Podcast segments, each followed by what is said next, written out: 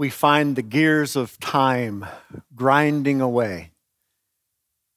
And as they do every day, every week, every month, every year, we often find ourselves asking, How long, O Lord? Turning your Bibles to Habakkuk chapter 2, where this morning the specific issue of how long revolves around how long will it be till faith becomes sight? How long do we wrestle with the brokenness of this world and sin in our lives? And when will we actually experience the fullness of the promises of God so that all evil around us and in us is ultimately defeated? Several years ago, there was a movie released called Rabbit Hole. It's an all star cast headed by Nicole Kidman. Her character in the movie and her husband lost their four year old son in a car accident eight months previously. They've decided it's time to go to a grief and loss support group. And during their first visit, as they sit down, there's another couple sharing about the loss of their daughter. And the anniversary of that loss was that previous week. The camera zooms in on Nicole Kidman's character. And she listens to this couple as they express their grief. But then they turn to a really shallow spiritual platitude. And as you watch, I'm sure you've heard that platitude before we pick up the action as Nicole Kidman, listening to this couple, is clearly processing her own grief and loss. And you'll see how she responds to a shallow answer to a really deep question. Pay attention to what's going on inside of you as you see what's going on inside of her.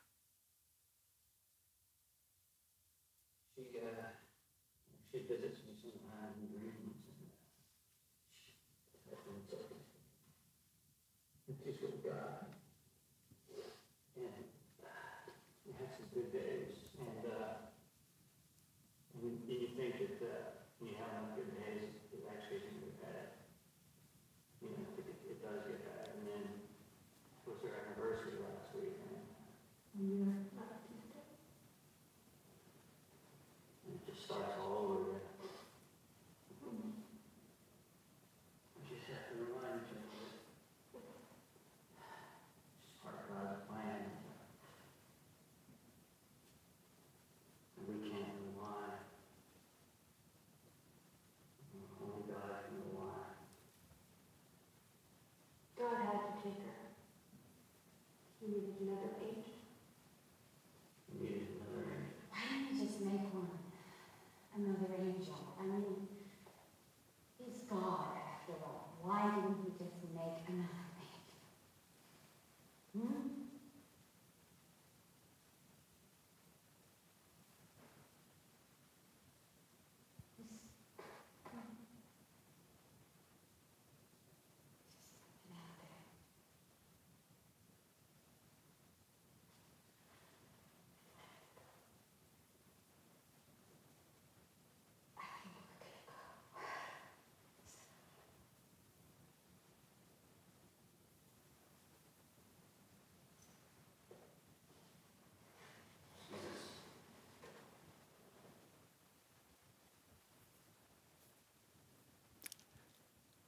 how many of us are willing to be that honest and vulnerable in our wrestlings with God?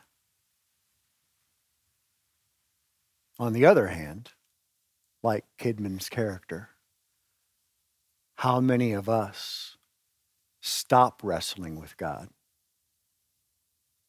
check out, get up, and leave.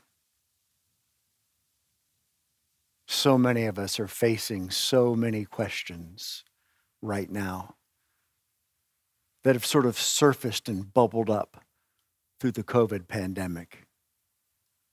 People all around us, people all around the world, are asking questions they haven't asked perhaps in a long time. What exactly do I believe? Where is God in all of this? And some people, like that couple, settle for soupy spiritual platitudes that are not even in line with Scripture.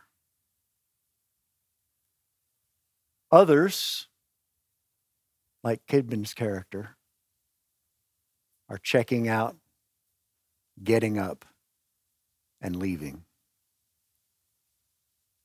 And then there's some who are waiting before God with their deep questions about brokenness and sin and trusting in faith that God will show up. Habakkuk is one of those kind of people. He's wrestling vulnerably, honestly before God. He's asking his questions How long, O Lord? And he's waiting in faith. And man, does God show up. Let's review where we've been in Habakkuk. The Old Testament people of God are outwardly religious, but inwardly checked out. And Habakkuk is frustrated. God, why aren't you dealing with this? God responds and says, I am going to deal with this.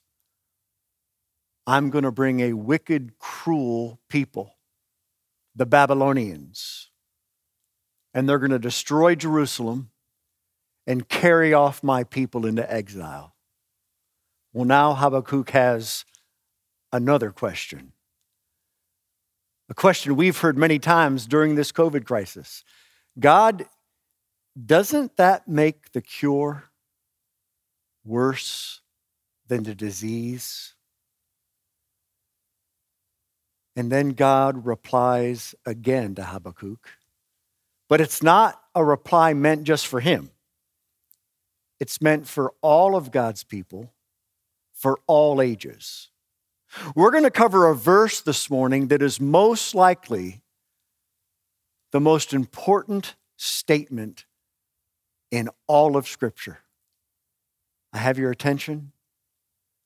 God says, as the gears of time grind on, and as you long for faith to actually become sight, the righteous, he says, live by faith.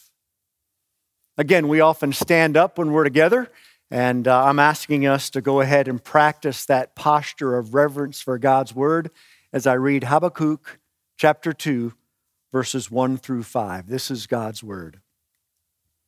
I will take my stand at the watchpost and station myself on the tower, and look out to see what he will say to me and what I will answer concerning my complaint. And the Lord answered me. So this is God now talking. Write the vision, make it plain on tablets, so he may run who reads it. For still the vision awaits its appointed time.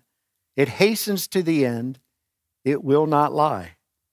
If it seems slow, wait for it. It will surely come, it will not delay.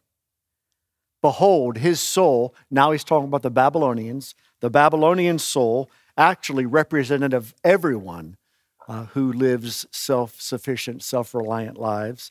Behold, his soul is puffed up, it is not upright within him. And now God contrasts people who live by faith. But the righteous shall live by his faith. Then he talks about the Babylonians again in verse 5. Moreover, wine is a traitor an arrogant man who is never at rest. His greed is as wide as Sheol. That's where you get the phrase, greedy as the grave. Like death, he never has enough.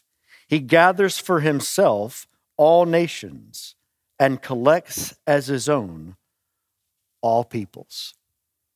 May God bless the hearing and teaching of his inspired, infallible, inerrant, and authoritative word. This is God's word. He gave it to us because He loves us. And through all the trials and temptations of life, He calls us to live by faith. Let's pray.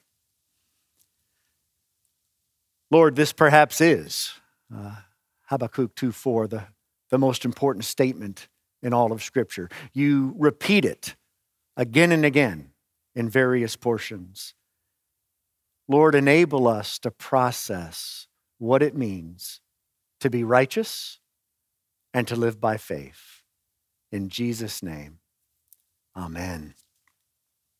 Go ahead and sit if you've been standing, of course. Verse 4 The righteous shall live by his or her faith in grace. As we live the life of faith, faith never moves us beyond grace. Faith simply leads us more deeply into faith. So, three ways we're called to live by faith in God's grace. First of all, live by faith in the justifying power of grace. Again, look at how he talks about the Babylonians in verse 4. Behold, his soul is puffed up, it is not upright within him. The Babylonians, though historical, true history, they also represent all evil. They represent sin. They represent pride and arrogance. They represent self reliant, self sufficient independence from God people who choose the way of pride. And then God contrasts this with the way of faith, the way of dependence. The righteous shall live by his faith. Now, the question is who are the righteous? How do we know if we're righteous? Well, the term righteous is a legal term. It, it actually means a, a legal declaration by a judge that the person being judged is found to be in the right. So then the question is how do we gain that declaration? How are we justified? Well, to understand that, we need to look at some Old Testament scripture. We first see this idea way back in Genesis 15. You all know of Father Abraham and his wife Sarah. In Genesis 15, God brings Abraham out at night and tells him to look up at the stars. And he says, If you can count the number of the stars, that's how great your descendants will be. Now, you need to realize Abraham and Sarah at this point are very, very old, and Sarah's womb is barren. So, how in the world can this vision of the stars related to an inheritance and descendants, how could it possibly be true? Well, Genesis 15 6 then says that Abraham believed God and it was counted to him as righteousness. It was credited to him as righteousness. In other words, as Abraham believed the promise of God, God, the judge, declared him righteous, that he was right with God. You know, so many people think that we're right with God by our works. We're right with God by our behaviors. If our good behaviors outweigh our bad behaviors, then we're righteous. But the righteousness that comes by faith has nothing to do with us performing to build our own record of righteousness. God gave Abraham a vision, but he also gives Habakkuk a vision.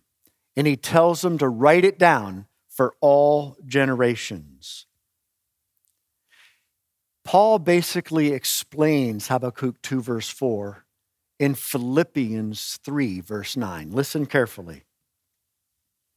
Paul says he wants to be found in Christ, not having a righteousness of his own that he builds by his behaviors that comes from the law. But instead, he says he wants a righteousness which comes through faith in Christ, a righteousness from God that depends on faith. This is, this is the key to the gospel. This is the key to Scripture. This was the key to the Reformation in the 1500s. And this is the key to our lives now.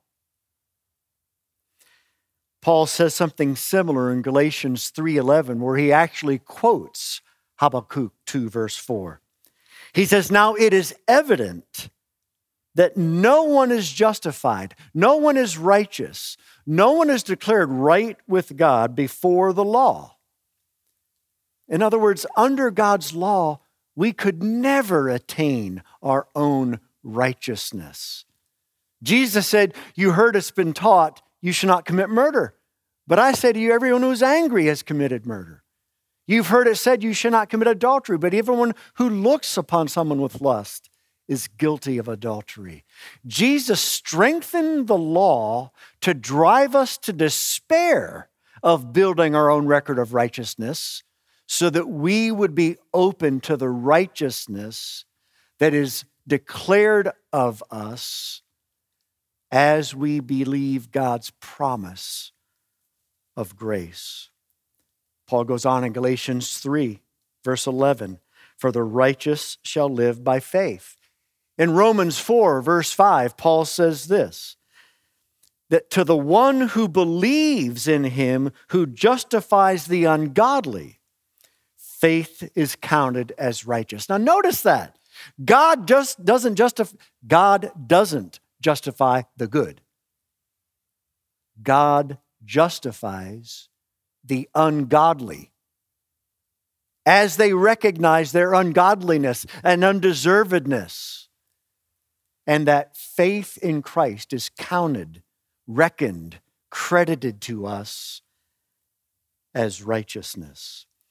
The righteousness from God that is by faith is a passive righteousness. In other words, it's a righteousness that we receive by faith that we don't lift a finger to attain. The righteousness from God that is by faith is an imputed righteousness. In other words, it's a righteousness of someone else that is imputed or declared to be true of us. And of course, we know the righteousness that is imputed is the righteousness of Christ. Now, the righteousness of Christ involves both his active and passive obedience. The active obedience of Christ was him actively obeying all the law. Not just the externals of not murdering, but the internals of not becoming angry in a sin. Jesus actively obeyed the law for us. That's Christ's active obedience. But we also need Christ's passive obedience. The passive obedience of Christ was Him simply hanging on the cross and receiving the wrath of God. So we're righteous by faith in the justifying power of grace. That leads us to the doctrine of union with Christ. I think I've shared this illustration with you before, but, but this book, let's say the Bible, represents Christ's act of righteousness. This is, this is Him obeying the law. All of these scriptures, all of that represents Christ's obedience. And my notes that are black, my notes represent my sin. When we put our trust and faith in the justifying power of grace, we are baptized into union with Christ, and my life then, through faith, is hidden in Christ before God. So that when God looks at me, as I believe the promise and it's counted to me as righteousness, God sees Christ's righteousness and that is mine, just as if I'd been the one who obeyed the entire law. And I'm wrapped up in Christ's passive righteousness too. And God sees me just as if I'd borne the sin of the cross. The active and passive obedience of Christ that I put my trust in leads to the reception of this passive righteousness, this imputed righteousness that makes me and you right with God. God justifies the ungodly.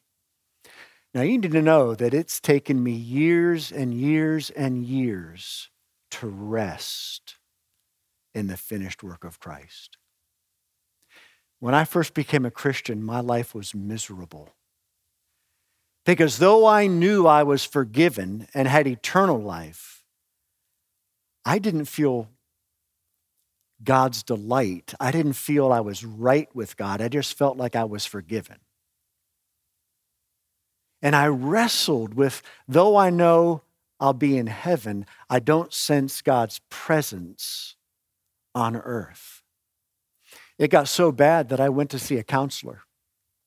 And this counselor did the strangest thing. He, uh, he told me to close my eyes, and that felt weird. So I closed my eyes, and he said, What do you see? I said, Dude, my eyes are closed. I don't see anything. He said, No, work with me. What do you see? I said, Okay, I see dark. He said, Well, well where are you? I said, I don't know. He said, Well, put out your arms and, and feel around. Where are you? And then the wildest thing is it began to be a sort of a vision in my mind.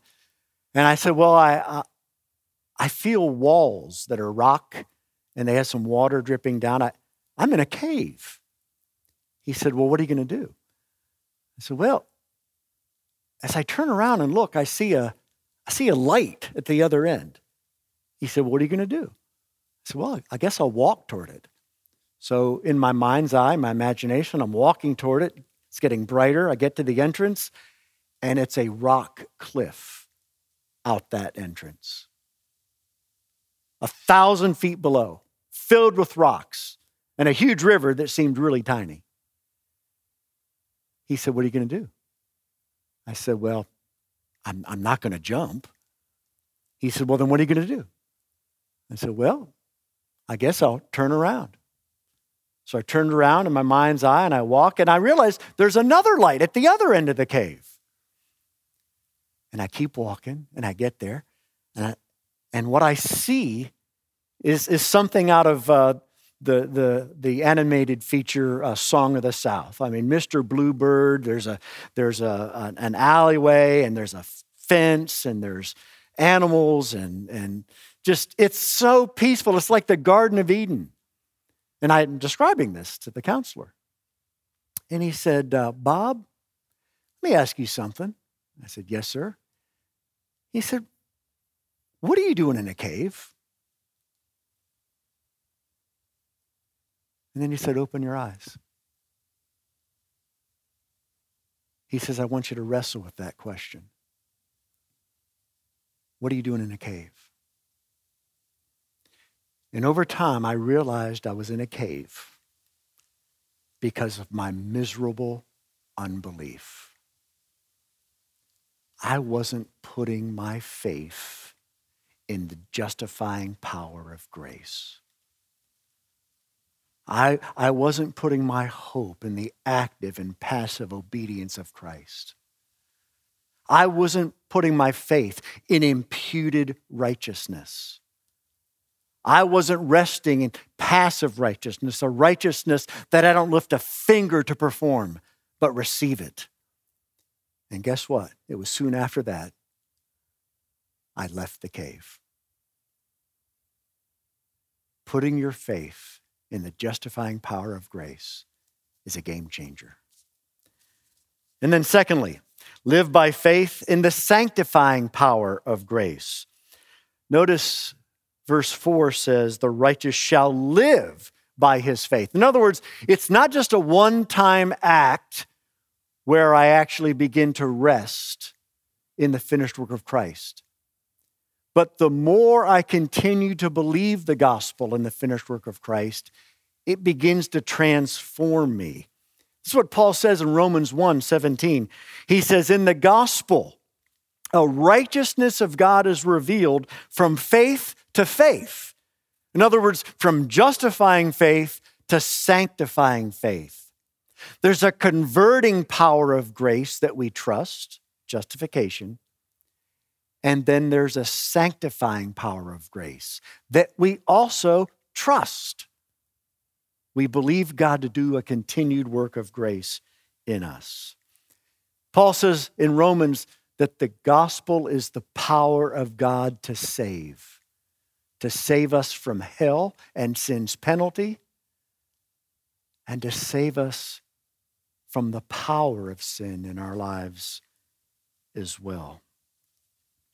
Now, we need to understand the difference between faith in the justifying power of grace and faith in the sanctifying power of grace. When it comes to justification, it's an imputed righteousness. It's the righteousness of someone else that is clear, declared to be true of me, and I can have assurance and confidence that I'm right with God. Sanctification involves receiving an imparted righteousness. In other words, through the same faith in the same Jesus, I trust that not only does he pay for my sins and live obediently for me, justification, but I can trust him to actually pour out in my life the power of his resurrection so that I begin to live now an active righteousness. Justification brings me a passive righteousness. I receive it. Sanctification, trusting God to give the life of Christ to me in deeper measure, that leads to an active righteousness. There's an imparted righteousness that is promised in the gospel as well. It also involves union with Christ, just like justification did. Union with Christ is, first of all, me in Christ. Sanctification involves the faith of believing that Christ is in me. And as I yield my life to Christ by faith, I begin to experience transformation and change. You may have heard this as abiding in Christ or the spirit filled life, whatever you want to call it. It's as we appropriate the power of Christ in our lives to live that we're changed. Paul talks about this in Galatians 3, verse 5. He said, Does God supply you the Spirit, the supernatural work of the Spirit, because of your performance and your effort, or because you believe the gospel? And again, it's because we believe the gospel. In 2 Corinthians 3, verse 18, Paul says, As we behold Christ, in other words, as we continually trust him, we're transformed from one degree of glory to another. Another story that I like to tell uh, occurred some time ago in St. Petersburg, Russia. I told you about the cave. I call this story of my life the museum. I had the privilege of leading uh, four couples to Christ in St. Petersburg, Russia. And I didn't have any materials to leave with them that would help ground them and grow them in the faith. But there was a museum in St. Petersburg called the Russian Museum. And that museum was filled with art by Russian painters, and much of it was biblical art. So I had them meet me at the Russian Museum with their translator, and I asked them to bring a pen and a notebook. And one by one, I took them through the biblical paintings and was able to help them learn about the Bible just through the paintings themselves because they didn't have Bibles. And I was able to teach them about the Christian life. Well, one of the paintings that was in one of the rooms that we walked into was this massive painting of Numbers 21, verses 4 through 9. That's the account where the people of Israel are grumbling at Moses and grumbling at God. They hate the food. Um, they don't like wandering in the wilderness. And God sends uh, venomous, uh, poisonous snakes to bite them And uh, then they cry out, said, We've sinned. And they asked Moses to pray for them. And Moses is told by God to put a serpent on a pole, and anyone who looks at the serpent will live.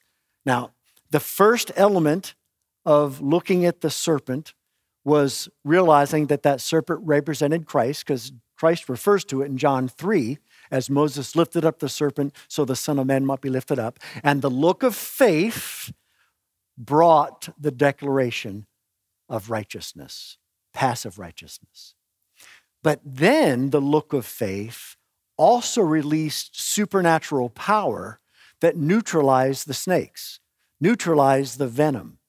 The venom of the snakes represent the venom of sin in our lives, even as Christians. And you're not changed by trying harder. You're not changed by trying to get rid of the snakes. You're changed by that continual look of faith, recognizing that Christ is in us and we appropriate that. We receive the life of Christ to live through us. This is where waltzing comes in. At Oak Mountain, we have a, a picture of the Christian life that we call waltzing. Waltzing is a three step dance, right? Repent, believe, fight. Repent, believe, fight. We repent of our sin. What do you need to be repenting of these days? Uh, as we go through this COVID crisis, um, I find myself sometimes not realizing that I'm more stressed than I think I am. And I've noticed that I've snapped at people. Uh, I've noticed that at times my fuse is a little short. And at that point, I recognize there's the venom of sin. So, what do I do? The first thing I do is repent. I just agree with God that, God, this is evidence that I'm still a sinner, even though I'm saved, even though I'm justified. God justifies the ungodly. I still see ungodliness in me. But I don't stay in that repentance. I go to the next step of believe. What do I believe? I believe the first point all over again. I believe that God justifies the ungodly that God hasn't turned his back on me, that I don't need to do anything to get God to turn his back toward me. I simply need to believe that my standing in Christ hasn't changed. I'm still in Christ. My, my life is still hidden in Christ before God. And so that deals with the shame and the guilt. And I'm able to rejoice that the Father still loves me and I'm still adopted as well as justified. But then I look afresh to Jesus. This time, not for justifying grace, but for sanctifying grace. And just as the look of faith released power from God to neutralize venom in Numbers 21, my look of faith in the midst of my repentance releases supernatural power that transforms me. And then that leads to the fight step of the waltz. There is a life to live. And, and I need to exercise my renewed will, empowered by the Spirit, to make every effort to be less short, to be less angry. I need to read the Word. I need to stay still in the midst of the stress. I need to receive God's peace. I need to pray. I need people to hold me accountable. I need to ask Laurie, if I'm short with you, please tell me so I can waltz. You see, it's as we continue to live by faith in the sanctifying power of grace that we're changed. You know, when Mary was told that she was going to be the mother of Jesus, Luke 138, Mary responds to God's promise and she says, "Let it be done to me according to your word." That's the Christian life from start to finish. That's the Christian life from A to Z. When it comes to my being right with God, be it done to me according to your word. I need to believe it, I need to receive it. When it comes to transformation, be it done to me according to your word, according to your promise. And then, thirdly, live by faith in the persevering power of grace. In verse 3, God tells Habakkuk the vision still awaits its appointed time. Now, you need to know that the vision was uh, taking its time, in a sense, before it to be fulfilled. It was 80 years from the time Habakkuk received the vision. to the time when the Babylonians were finally defeated. And remember, the Babylonians are representative, though they're historical, they're representative of all evil and all sin. And Habakkuk, in receiving the vision from God, also received not just the message of, of Babylon's defeat, but also the means of the ultimate defeat of evil and sin through the coming of Jesus. And it was over 600 years till that vision came to fruition. And of course, the destruction of the Babylonians is emblematic of the destruction of all sin. And it's been 2,600 years from our day to Habakkuk's day. And we still await the vision being fulfilled. So we must live with endurance and run the race with endurance that is set before us. In verse 5, there's a brief definition of all of the sin and evil of the Babylonians. It, it, talks about wine being a traitor, an arrogant man who's never at rest. The Babylonians were, were known for their lives of luxury and ease and complacency. And we're to see in our own lives, even as Christians, that we still have a bent toward complacency and apathy when it comes to spiritual things. And we need to repent, believe, and fight and persevere through that. His greed is as wide as Sheol, like death, it never has enough. The self indulgence of the Babylonians knew no bounds. And as Christians, we still wrestle with self indulgence as well, don't we? He gathers for himself all nations and collects as his own all peoples. This is emblematic of the devil that wants to keep all the nations enslaved. So, what do we have here in verse 5? We have the world, the flesh, and the devil, the three enemies of the Christian. And we need to endure through faith. But here's the good news God not only gives us the promise of the power of justifying grace, He not only gives us the promise of the power of sanctifying grace, He also gives us the promise of the power of persevering grace. How? James 4, verse 6. He gives more grace. Not just justifying, not just sanctifying, but persevering grace. The song that we sing as we conclude our service every single week called Faultless. It's from Jude 24 and 25. And it talks about how God is able to make us stand faultless before his throne. In other words, he will give us the grace to persevere. And we need to look in faith, in promise, in the promise of persevering grace. One of the other places, besides the passages I've already mentioned, where Habakkuk 2, verse 4 is quoted, is Hebrews chapter 10. In Hebrews 10, the author says, You have need of endurance, so that when you are done, you will receive what is promised. Again, that, that agony of waiting for faith to be turned to sight, to actuality in all of our experience. But it happens as we persevere by God's grace. In verse 3 of Habakkuk, Habakkuk 2, he says, uh, the, the author of Hebrew quotes that in verse 37. Yet a little while, and the coming one will come. Interestingly, Habakkuk talks about the, the vision will come, it will not delay. But the author of the Hebrews says the vision is ultimately Jesus. Jesus will come and will not delay. Jesus will come to us in our need for endurance.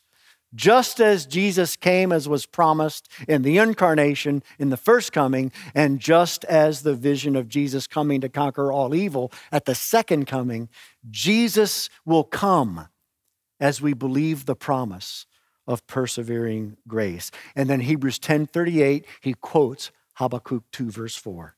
But my righteous one shall live by faith. You know, I sometimes wrestle with envy it's one of the seven deadly sins. I wrestle with envy and jealousy when I look upon older pastors. When I look upon pastors who they're almost at the finish line. They've run the race. They finished their course. They're retired. Now, I envy that, not because I'm tired or not because I'm anywhere near ready to retire. I envy them because they've made it without falling off the rails. And sometimes when I see older pastors, I just long for God to take me there instantaneously. Some, sometimes I even wonder, God, am, am I ready for you just to take me home? Because I don't want to mess up like David or like Peter. And so I become envious and I look longingly upon the lives of these pastors. And then God reminds me of the promise of persevering grace. God, I'll be with you just as I have been with them. It's not their goodness, it's not their discipline that they've not gone off the rails.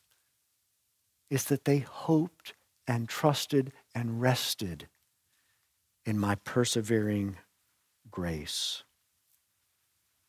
One day, faith shall be turned to sight.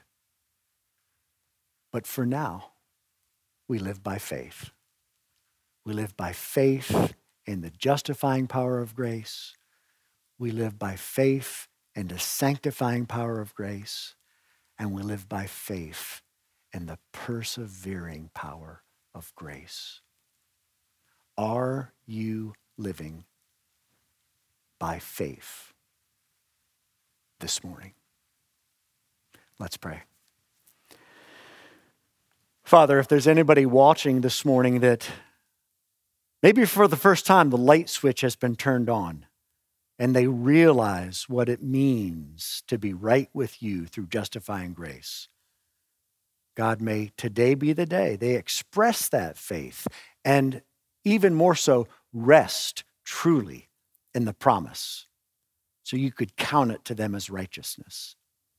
Father, for those of us who are struggling with sin in our lives right now, all the sin that may be bubbling up through this crisis, God, may we waltz and may we hope in the power of Jesus in us, sanctifying grace. And Lord, for those of us who feel like we just can't, can't hang on anymore, whether it's a marriage or financial issues, all kinds of struggles, we're just hanging by our fingernails about to give up. God, remind us we're not going to make it because we're good. We're not going to make it because we're disciplined. We're going to make it as we look to you for persevering grace. God, thank you for Habakkuk and this verse that in many ways is the most important verse in all of Scripture. We ask this in Jesus' name. Amen. Why don't you stand and hold out your arms wherever you are and receive the promise of God's grace that justifies, sanctifies, and enables you to persevere. And now may the grace of our Lord Jesus Christ and the love of God our Abba Father and the fellowship and transforming power of the Holy Spirit be with you now and always. Amen.